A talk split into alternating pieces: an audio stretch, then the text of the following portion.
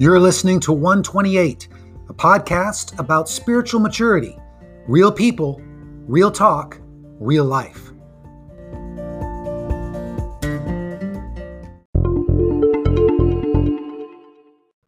Hey everyone, welcome to 128, based on Colossians chapter 1 and verse 28, which says, Him we proclaim, warning everyone and teaching everyone with all wisdom, that we may present everyone mature in Christ.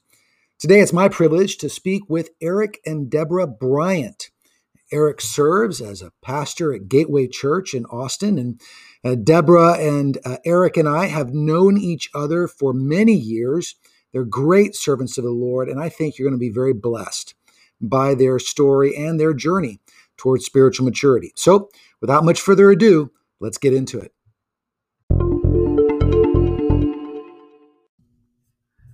Well, I am here with Eric and Deborah Bryant. And um, Eric uh, and Deborah, we've known each other for about 15 years. Uh, by way of introduction, uh, they live in Austin, Texas, are the parents of two uh, great, I can't call them kids anymore, but they're uh, young adults, 20 year old and an 18 year old. Dr. Eric Bryant is also the author of a book that used to be called Peppermint Filled Pinatas, but is now called Not Like Me and that's an exceptional book. It's one I'd recommend to everybody to have in their library. And um, uh, he has a website, ericbryant.org, and you can go there. You can grab the book. He has a great podcast as well. I would check that podcast out. I think it's called Post Christian. And uh, and he's just phenomenal. He is a pastor at our at the South Austin campus of Gateway Church. Is that right? Did I say that right?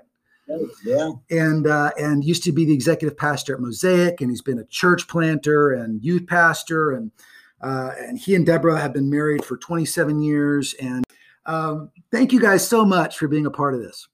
Yeah, thanks Pleasure. for having us. You two are uh, really such spiritually mature people. Uh, you are a couple that is not just a peer. We've been around uh, kind of around the same length of time in ministry, but you're also a couple that um, I deeply admire.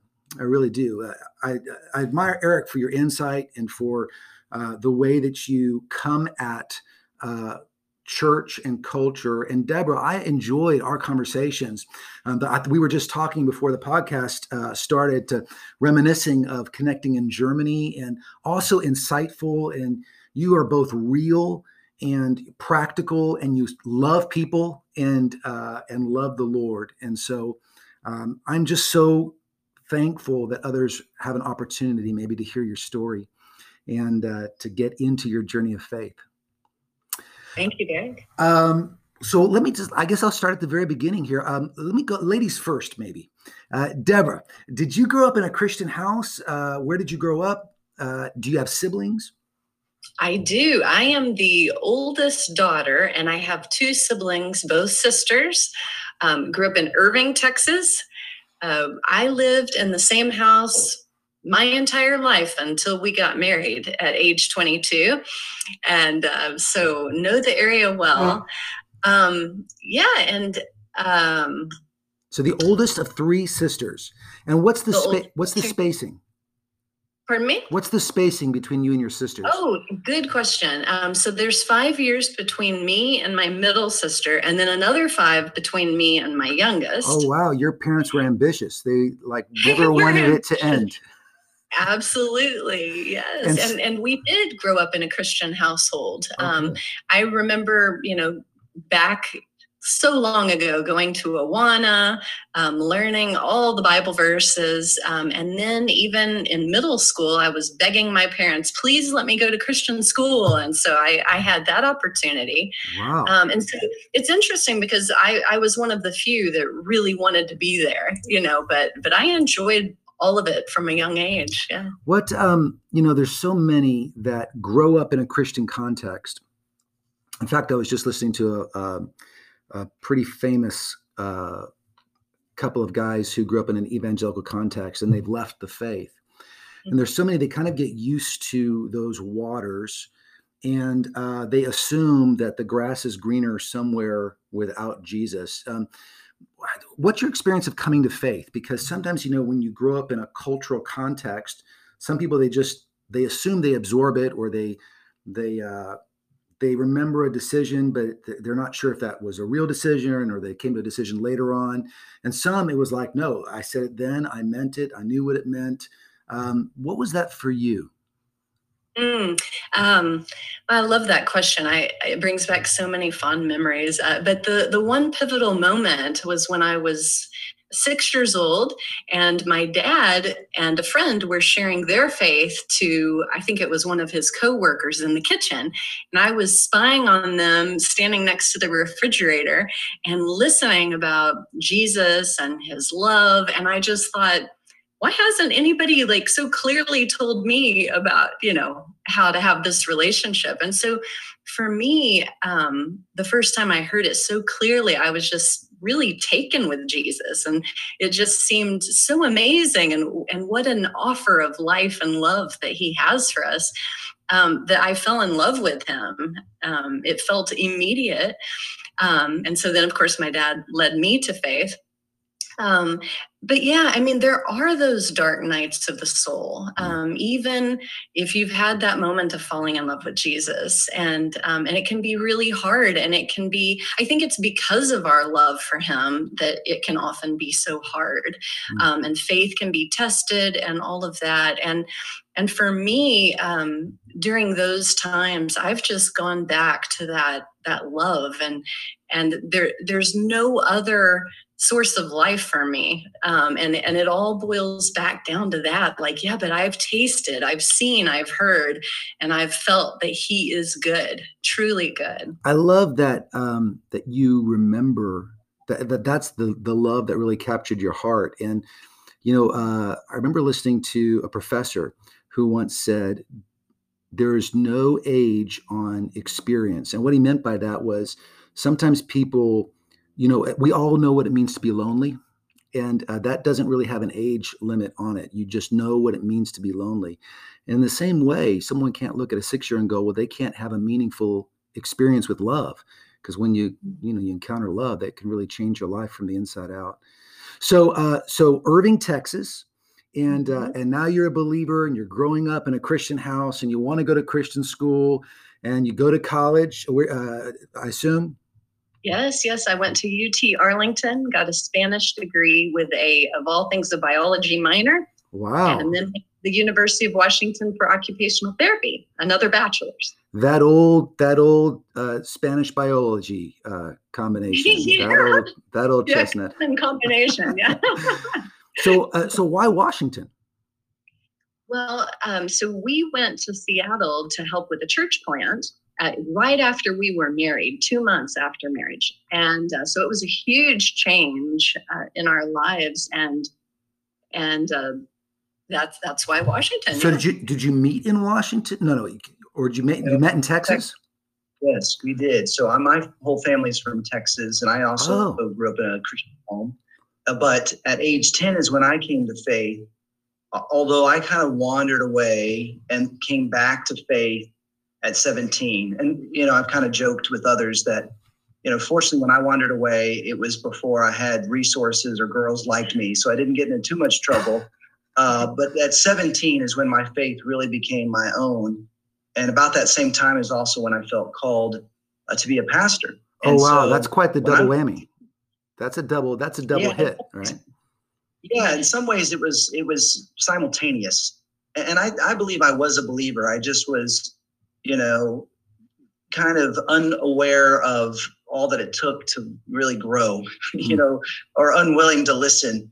Um, and in many ways, when we met uh, in the college group at a, at, a, at a church that we were both attending, she was at UT Arlington, I was at Baylor. She felt called to be a pastor's wife. I felt called to be a pastor.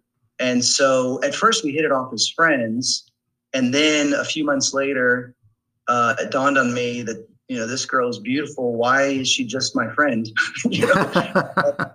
so asked her out. So our first date was uh, December of 1991, and wow. we've been dating ever since. You know, oh. uh, but it's been one of those things where it was really beautiful how God uh, put us both in. I think very we're very fortunate, very healthy families. Both our parents have celebrated their 50th anniversaries. Hey. So I feel like to, you know, until much is given, much is required. And, you know, having a chance to grow up in a Christian home, having a chance to have parents who were really trying to live out their faith really gave us such a solid foundation. Um, and then when the when an invitation to go help plant a church in Seattle, where it's at the time it was considered the most unchurched city in America, you know, we wanted to jump at that opportunity because there are lots of folks that didn't grow up with what we had, and we felt, you know, it'd be a beautiful opportunity to try to help people find what we've discovered that they might end up, you know, starting a a family and, and raising their kids in a, in a way that's following Jesus. So you guys are both, are you both second gen Christians or third gen Christians? Or is it deeper than that even? Probably deeper than that. I think so. Yeah, in many ways. Uh, uh, I'm the first pastor uh, as far as we go back. Uh, but you know, uh, all of our, our, both our families are in Texas, so there's a lot of, I'm sure, folks who were Christian in name only, you know. Yeah. But um, I, I, mean, I did have a grandfather. My mom's side uh, wasn't really much of a going to church, and so my grandfather would say, you know, well, of course I'm a Christian. I'm not a Muslim. You know, like I'm an American. You know, so it, it didn't fully translate. I'm a patriot. How, of course, I'm a Christian. All right. Now, what's neat about him is actually it was it was my wife. Uh, I think this was probably when we were newlyweds that actually helped lead my grandfather to faith. Wow. In a way that I think, you know, he had kind of his persona with the rest of us, and she just kind of saw right through that and just kind of spoke right to his heart. And she was the one that, you know, he told, Oh, don't worry about me. I, I know Jesus, you know. And so it was one of those things that uh, she was able to get more intel from him than the rest of us could. But yeah, so for the most part, we both come from families certainly with problems in our in our past mm. uh, and some brokenness and mental health issues and addictions and all that sort of thing and i think some of that is you know i think there is a notion that america was a christian nation but i think that, that a lot of that was uh, you know american churchianity. Mm-hmm. uh, you could maybe say there was not a lot of discipleship. You know there was a lot more what's going to happen to you when you die. And so at least for when i look at my grandparents and and before that uh, there's just a lot of um, everything looks good on the surface but there were still lots of things happening that uh, the world doesn't necessarily need to know about. Yeah boy i can relate to that. And uh, i love though that you both have this story uh, where your parents modeled it and they were genuine about their faith it sounds like and both of you guys had uh, faith experiences very young and stuck to it even though i know you wandered away in kind of high school and came back at 17 there's something you know so many wander away in their college years. They get you know the famous stat is by the time you hit your sophomore year you know like 80% they want they drift away and yet um, this jesus thing right this this relationship you had with jesus really uh, held you to it and now you're young you're uh, going to washington and that's that's a culture shift from texas and um, was yeah. So many people, you know, when you go into like a post-Christian context, you know, they, they're like, well, of course you're a Christian. You grew up as a Christian, and then it kind of blows their mind when you're like, no, I actually chose this. Um, how was it for you on your? I mean, you're a young couple. You're starting out. You're in ministry. You're starry-eyed. You know, like there's all of the stuff that comes with being a young minister and then all of the insecurities can i do this god i know you called me i want to do this as best as i can this church is going to go incredible is this church going to go well there's this high low thing and you're having to navigate the early years of your marriage and i'm certainly very familiar with all that how did you guys navigate those years uh, as you moved up to washington state and how did that translate even to your faith walk yeah it was challenging. I mean, it was it was very challenging. We had four senior pastors the four years we lived there. Um, I was the fourth, so I was I was a co-pastor. Congratulations! Uh, yeah, I know. It was way too early, but um, it was a really, in some ways, clever way of trying to plant a church, which basically uh, the the founding pastor raised enough money to try to bring on a full staff. And then that full staff would then plant and i was going to be the youth and college guy.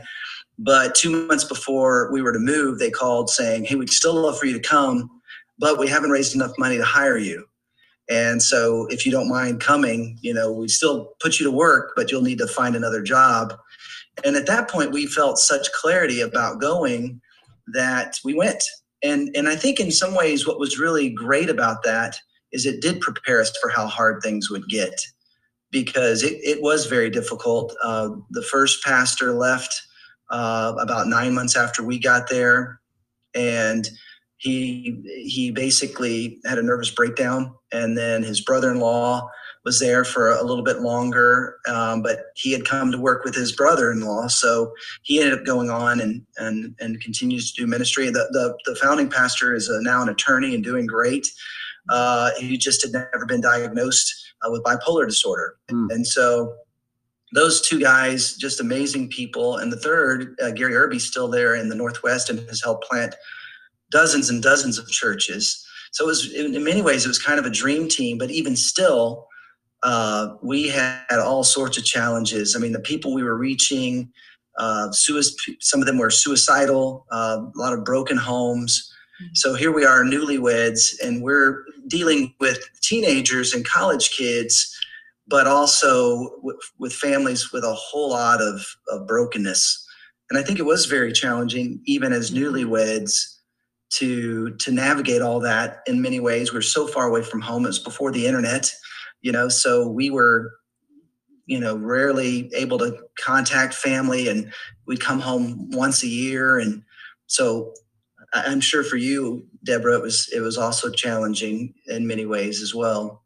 Well, I was just going to say, from a very personal standpoint, um, you know, Eric and I are so different, incredibly different.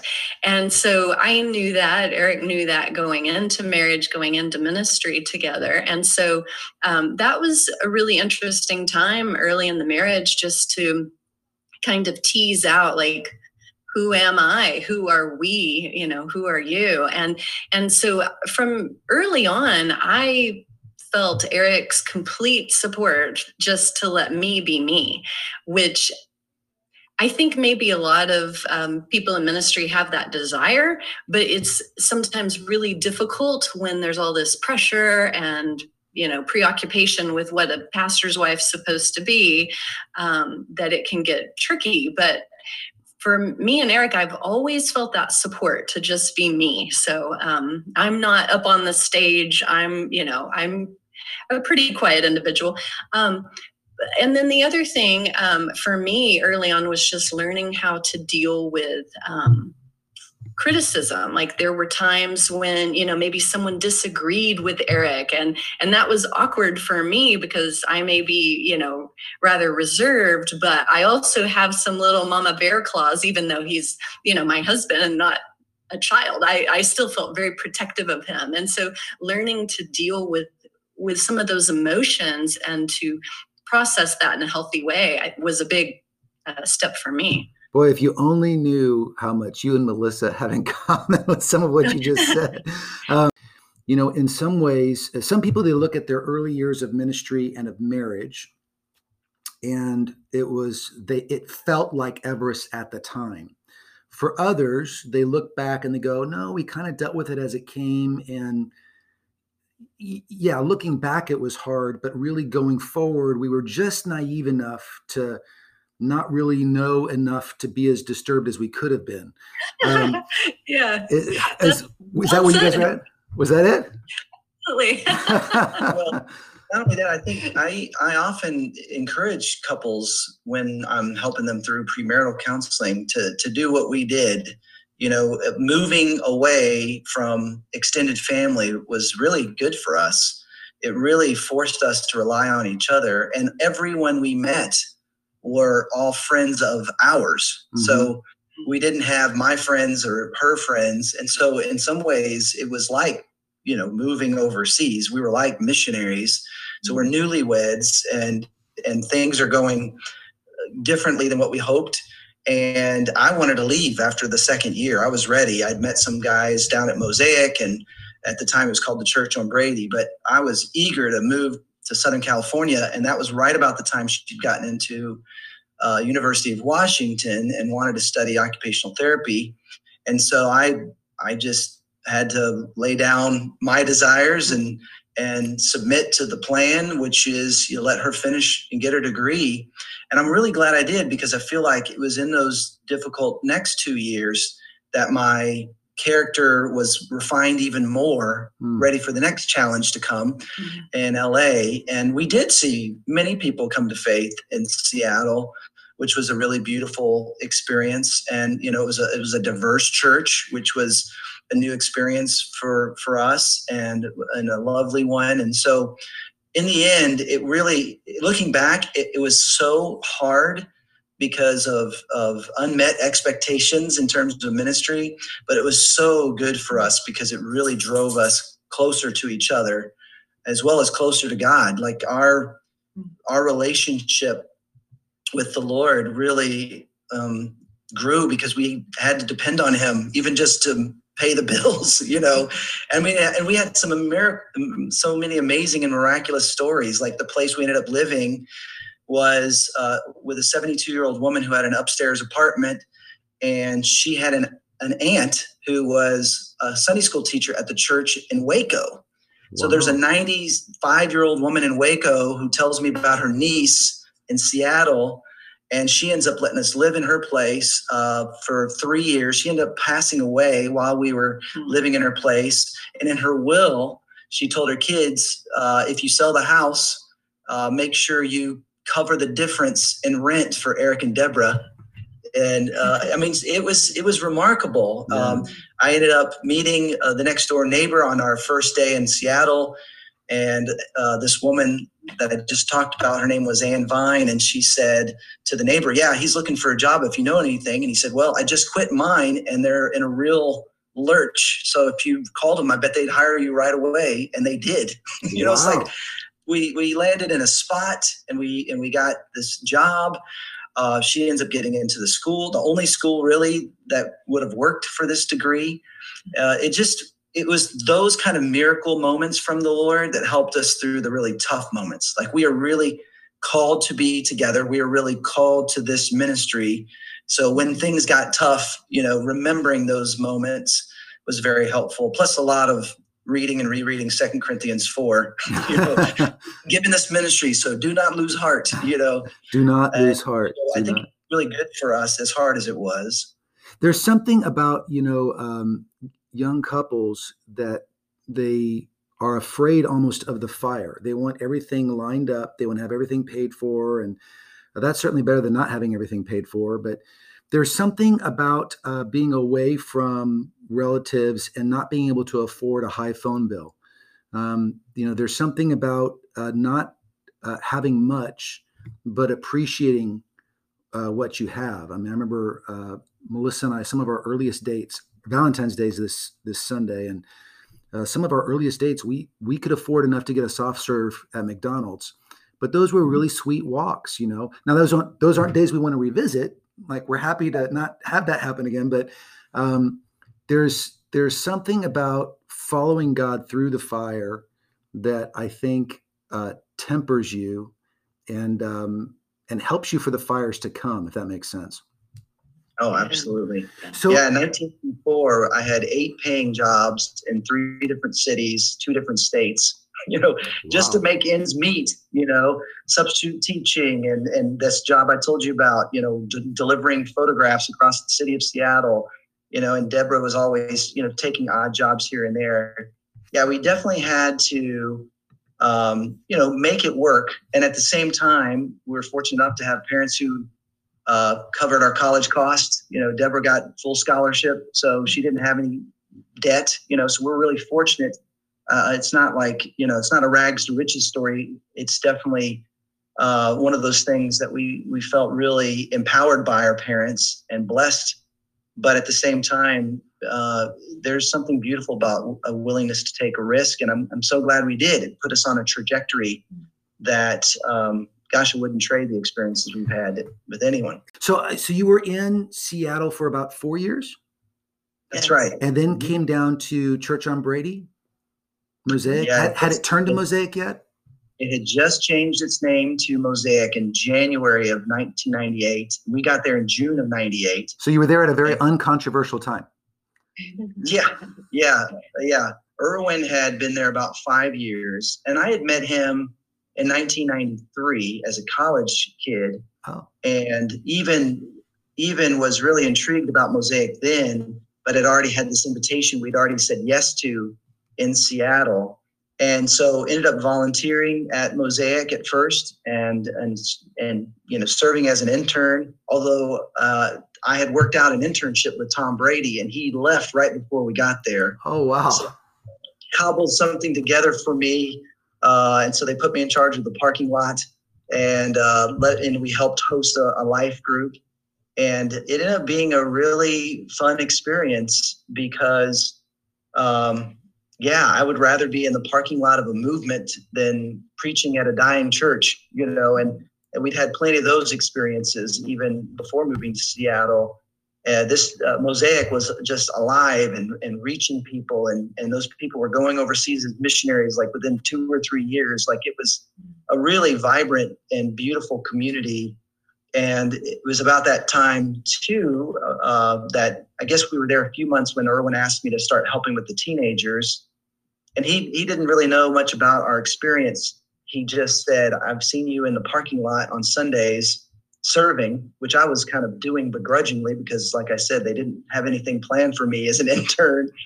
And then that was actually the key to getting the the job as a youth pastor. And his he first offered you know six thousand dollars for the year. It was obviously a part time gig. And uh, in Southern so California. Up, yeah, yeah. I ended up becoming a substitute teacher, and the first place I substitute taught uh, basically hired me to teach uh, three days a week because the guy I was subbing for didn't decided not to come back. Wow. And I, I couldn't take the whole class because I'm still going to be a youth pastor.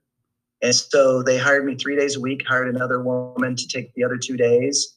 And we did that for a while. And uh, then it was in that first year in LA, she finishes up her degree and we get pregnant. And so that's when our son Caleb was born he had a lot of medical issues, ended up having open heart surgery at the age of two weeks. Wow. So it was very difficult, very trying, especially being so far from home. But it was also, um, again, one of those seasons where we felt God's kindness and grace and uh, helping us through that. The church family loving on us. Like, you know, I, I don't know if we knew how much a church family could become like family until we were on the West Coast.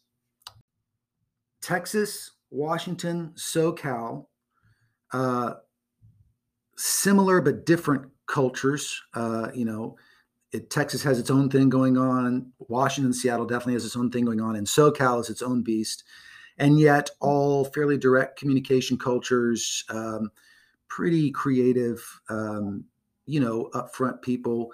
Uh, what did, what was the most difficult part culturally for you as a couple um, between those states? How did you navigate that? And then how did you navigate kind of the the the darker moments where you were like, God, is this really like is this really our future? Is this really where you want us? You know, um, how did you navigate those?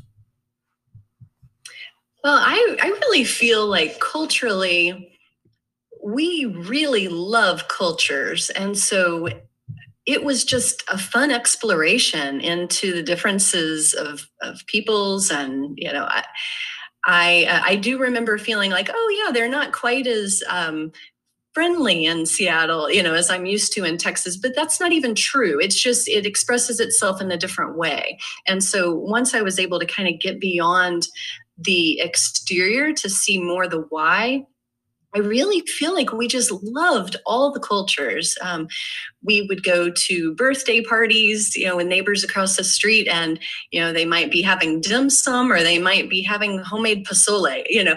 And so it was just, it was that part of it was really fun. Um, was there a difference I, between Washington and SoCal? Oh, yeah, absolutely. yeah, Washington. It was interesting. I think the church. Um, that we were a part of was reaching maybe lower middle class. And so you know we had a, a one family an african american family and, and, when they would all come it was you know extended family. Uh, it would be you know 20 30 people. And when you're only a church of about 100 all of a sudden, you know, you're you're a diverse church. And then we had a, an Asian family, and then they would bring their friends and family, and, and sometimes there could be 20 or 30 of, of that group. It was almost like little made up of little networks of people. Mm-hmm. Um, and so that was kind of our experience there. Whereas in LA, it was a whole lot more young adults and young couples from everywhere. Mm. And so the locals that are, you know, the Angelenos, they were even from all over the world. You know, Los Angeles has, um, I think if I remember right, uh, it's the second largest Filipino city in the world. It's the second largest Salvadorian city in the world. You know, it's the second largest Armenian city in the world and has 180 different languages spoken in the schools. And so our kids were the only white kids in their elementary school. And all of our friends were either Hispanic or um, they were Asian, you know, and, and we had friends that were Korean American and, and Filipino and Japanese American. In fact, in the 13 years I was there, I think I, of all the weddings I did, and I did a lot of weddings because, as I mentioned, there are lots of young adults at Mosaic. I think there was only one wedding where the couple was both white. Uh, typically, it was a, a, couple from different ethnic backgrounds getting married, or um, you know, two Latinos or two Asian Americans. You know, so it was very, very diverse, and and and it was beautiful. And like I said, it was just such a loving community because we were kind of all orphans.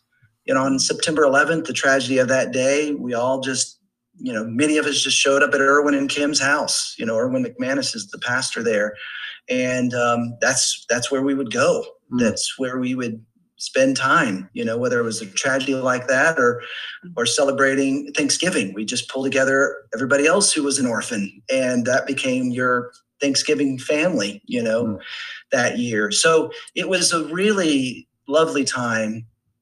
And it was challenging too. Uh, Seattle, I would say the people were more uh, agnostic or even antagonistic towards faith. In LA, it felt more like um, folks who were coming, you know, kind of that crowd you mentioned earlier. They'd either walked away from their faith uh, during college and now they were in LA trying to make their way in the entertainment industry or they might be more of a you know believe in jesus plus a whole lot of other things you know a little more of a new age philosophy uh, former catholics you know there was a lot more it felt like it was a more a spiritually open city than seattle uh, for sure and but it was also challenging in other ways that um, it felt like there was a lot of conflict. Uh, there was a lot of getting, in some ways, at this point, I was a youth pastor and then I ended up starting help new campuses. And so even kind of jumping in and, and, and serving in places where a campus, um, I mean, basically church might have been um, struggling, we'd go in kind of to rescue it. And sometimes it would turn into a, a campus. And so those kind of transitions, you would end up in conversations with people who didn't like what Mosaic was doing, didn't understand what Mosaic was doing. And Erwin really has done an amazing job of really reaching the more intuitive folks that the church tends to overlook. And so the folks that were in these campuses or churches before they were campuses struggled with that, or the folks that grew up in in the church on Brady didn't like some of the changes. So mm-hmm. it felt like there was, it felt like in Los Angeles, people were triggered all the time. and that's a generalization. Uh, but it also felt like there was, um, you know, a, a, culture of, of looking for who you can find to open that door for you. Mm-hmm. And so there was, uh, um, some challenges when it comes to to that too. You know, we're in Austin now, and Austin's very much uh, kind of a jaded, uh, cynical crowd when it comes to authority. It's the blue dot in a red state. You know, they're anti-establishment. You know, they're they're anti the man. Uh, they're anti anything outside of Austin. They don't like chains. You know, and, and yet part- everything outside of Austin is moving to Austin right now. oh, yeah, and in fact, being in Austin, and we're in South Austin, which is where Keep Austin Weird originated. And in, in South Austin, I mean, we just say we're from Texas. You know, we don't even say we moved here from California. Because uh, that that's not uh, that's not what they're looking for. well, and you can say you're from Texas, like you can say You're right. we're, really we're from are. Texas. What would you say? Kind of, you've looked back at all these years of ministry, and did you have different points that you think were the toughest points for you in your walk with God? Uh, like when you look back and you go, okay, actually, that was the most difficult point in my personal walk, and that might not be Caleb's situation. It might be something completely different. But when you look back, what do you, what was for you the most difficult point individually, and then what do you think you did as a couple that you feel like um, really brought God into the mix to help you get through it as a couple? hmm Yeah, well, um, just briefly commenting on Caleb, that certainly was a very difficult time, but it's amazing the grace that we had in those moments. Uh, it, it really is amazing because when I look back on it, I think, wow, how did we do that? Why were we so optimistic? Like things were really bleak there in the beginning. Um, he was G tube fed and everything. Uh, spent two months in the NICU. So it, there were some scary days, but uh, but they were beautiful days. They were good days. Um, I would say when I look back, thinking about the difficult days, it would be as um, the Lord was so blessing, you know, the things that Eric was was doing. Whether you know, I think at one point he was a seminary pastor or seminary teacher. He was executive pastor. He was writing a book and and doing several other things. I traveling. I don't even remember all of it. And I remember just feeling so happy that things are going so well, you know, for for him and for the ministry and all of that. But little by little over time, it can really start to take a toll. And at least for me, just this loneliness kind of set in. And I started to wonder um, do I mean as much to him as the ministry does? Um, and so that was a very difficult season. Um, and and you know i think in marriage it may be common you know for people just to want their spouse to be able to read their mind like but i learned through that season that he can't read my mind. And if i don't tell him uh, clearly how i'm struggling he's not going to know. Mm. and so that was a difficult season. And for me i just really felt like being honest and transparent was really the only way forward and trying to get ahead of it rather than letting it um, you know really get deep roots. I, I remember one time he had traveled to australia and i was just not wanting him to go. And um, you know in the past he would say things like well if you ever don't want me to go you know i won't. And i said well i don't. And then he did uh, for whatever reason. And uh, i just remember that was a difficult season where I I didn't want to pick up the phone, you know, Mhm. as embarrassed as it is to say. Uh, I I had some hurt feelings for sure. Yeah, Yeah. so I was calling from Australia. That's what. Yeah, that's what. pick up the phone. yeah. Well, and that was the season. That was about 2007 when was more honest about how hard it had become, and and even uncertain. You know, if being married to a pastor is a good idea. And it didn't mean she didn't want to be married to me. She just was hoping I'd be open to a different career. And in many ways, that's the wake up call I needed to realize I have workaholic tendencies. And so, really, in, in about 2007, we started going through counseling, and it was very helpful for us and something we highly recommend to everyone. And then, even here in Austin, going through recovery, both of us on our own, you know, with a group, a Mhm. group of ladies with for Deborah and, and me with some men, and and just really doing some of the deeper work that we didn't even know we needed. Um, that that I wish I'd known year, years ago. And part of what was so beautiful, even in the season here in Austin, is Gateway is such a um, like Mosaic is is very much reaching people that wouldn't necessarily go to other churches. Uh, not as as far on the artistic or intuitive side, but a lot more of the engineers and the and the skeptics that work in the tech industry and that sort of thing. But what's been beautiful is I feel like not only have we seen people reached that uh, we wouldn't have seen reached in other churches. But but we've grown in our walk with Jesus more these last ten years than I think we would have expected, just mm-hmm. because it's one of those things. The more you grow, the the more you realize how much further you have to grow. Mm. you know, and these last ten years have been just so uh, challenging. At this point, you know, we moved here 10 years ago. We were starting to, our kids were moving into middle school and the challenges that come with that, but also um, doing ministry in South Austin and some of the challenges that come from a skeptical audience uh, and, and broken people and, and hurt people hurt people. But knowing now how to handle that like i said in la it felt like everyone was triggered all the time. And when i say that it was really me that was always triggered all the time. I didn't know what to do with all the emotions that others had and it was always um, you know i was always on the edge because i was working too much.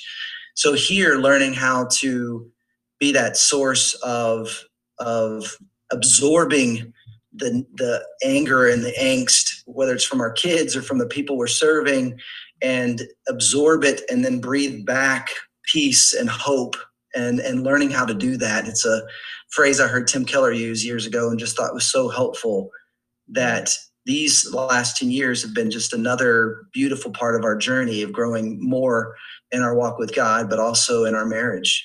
I love your guys' transparency in that. Um, years ago we were listening to my wife and i we were in a, in a missionary class and listening to the president of and his wife of the organization and um, she made a comment she said uh, one of the things that we've had to learn is not to let the foxes run wild in the vineyard mm-hmm. and uh, and that always struck me it's uh, it's it's something that that melissa and i we were like yeah we need to work at that as you look back and you you've already given some incredible gems you know don't be afraid of counseling listen to your spouse um, you know, uh, when it comes to following God, keep the keep on mission, keep doing the ministry, but allow God to shape how you're approaching that.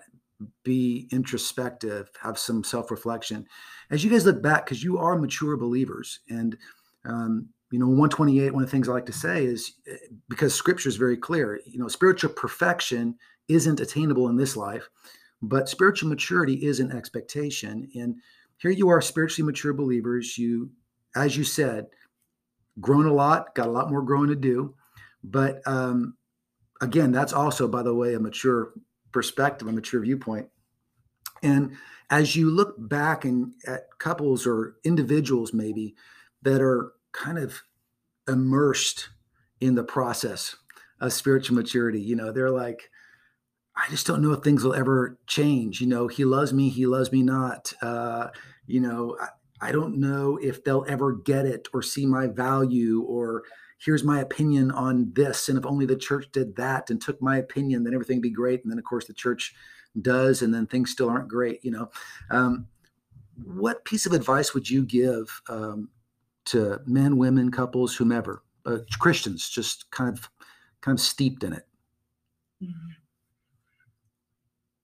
Well, I think for me, I would say looking at recovery as a part of your journey needs to be a priority. I mean, I, I feel like every believer needs to go into the, their 30s, maybe sooner if you can, with an openness to I have wounds that are affecting how I treat people that I don't even know about. And you, you, you know, often you don't know what you don't know. And for me, recovery was such a great experience. It, it all started with, with our lead pastor here, John Burke, saying, okay, we're going to do a sermon series through uh, the 12 steps. And I want you to think through what you want to overcome by the end of the series, you know, what, what you want to work on. And I remember thinking, oh, man, I like to talk about what I've overcome in the past, not what I'm working on. And as I'm thinking that, he says, and if you're not sure what to what you're work, needing to work on, choose pride. I, thinking, I don't want to choose that. And so I ended up choosing to work on my short temper. But as I started doing the work, realizing behind it was actually anxiety and control issues and my workaholism. And so, real sense of Sorry. Uh, for those of you who are tuning in, I, I apologize. That was my, my computer going off. Go ahead. Sorry. So all that to say, yeah, recovery was a real game changer. I think in my walk with Jesus, but also in our marriage. I think, it, and, and even our parenting. I think I'm a much better parent knowing now some of the wounds I I was carrying than I did before. Mm. Mm, yeah. Good word. Good word. Um, for me, um, when I listened to your question, I, I, definitely heard the marriage component of the question, and I mean it. It is so sad. We've we've personally had so many friends um, who are really dear to us. We know very well that have been married 25 plus years and they're getting a divorce and and we've walked through so many things with them and and it comes as much of a surprise to us as it probably did to their spouse when they found out um, including um, a very dear family member of mine that's walking through this uh, mm. currently um, and so i i just want to encourage you know people that don't give up you know 25 years is a real a real investment of your life. And I, I didn't realize that 25 years so many people struggled. I thought by then you know you're home free. But but i think when the children start to leave the house people kind of think oh i've got you know subconsciously oh i've got one more chance at life here you know and to, to try to get into a better situation. And i just I don't know. There, there's just something so beautiful about 25 years, and there's something that really needs to be pushed through you know because the beauty is on the other side of that that wall you know the wall looks so ugly maybe has graffiti it looks like it's hopeless but um but you won't know what's on the other side of the wall until you push through and for me, I mean, the only reason that a person would be willing to do that is, you know, faith that that there's someone that loves them, that's guiding them through this. Um, God, you know, that that has a plan for them and is not going to abandon them. Um, so yeah, I, I think um, there's a lot of heartbreak on giving up on something that you know has been such a big part of your life for all these years it's some, hard to watch. There's something about perseverance, right? And yes, it's absolutely. interesting that Paul keeps talking about perseverance, and um, I think as a young believer, you read that word and you go, "Oh yeah, boy, we should really persevere," and then you have to persevere, and uh, you start to see the value of it.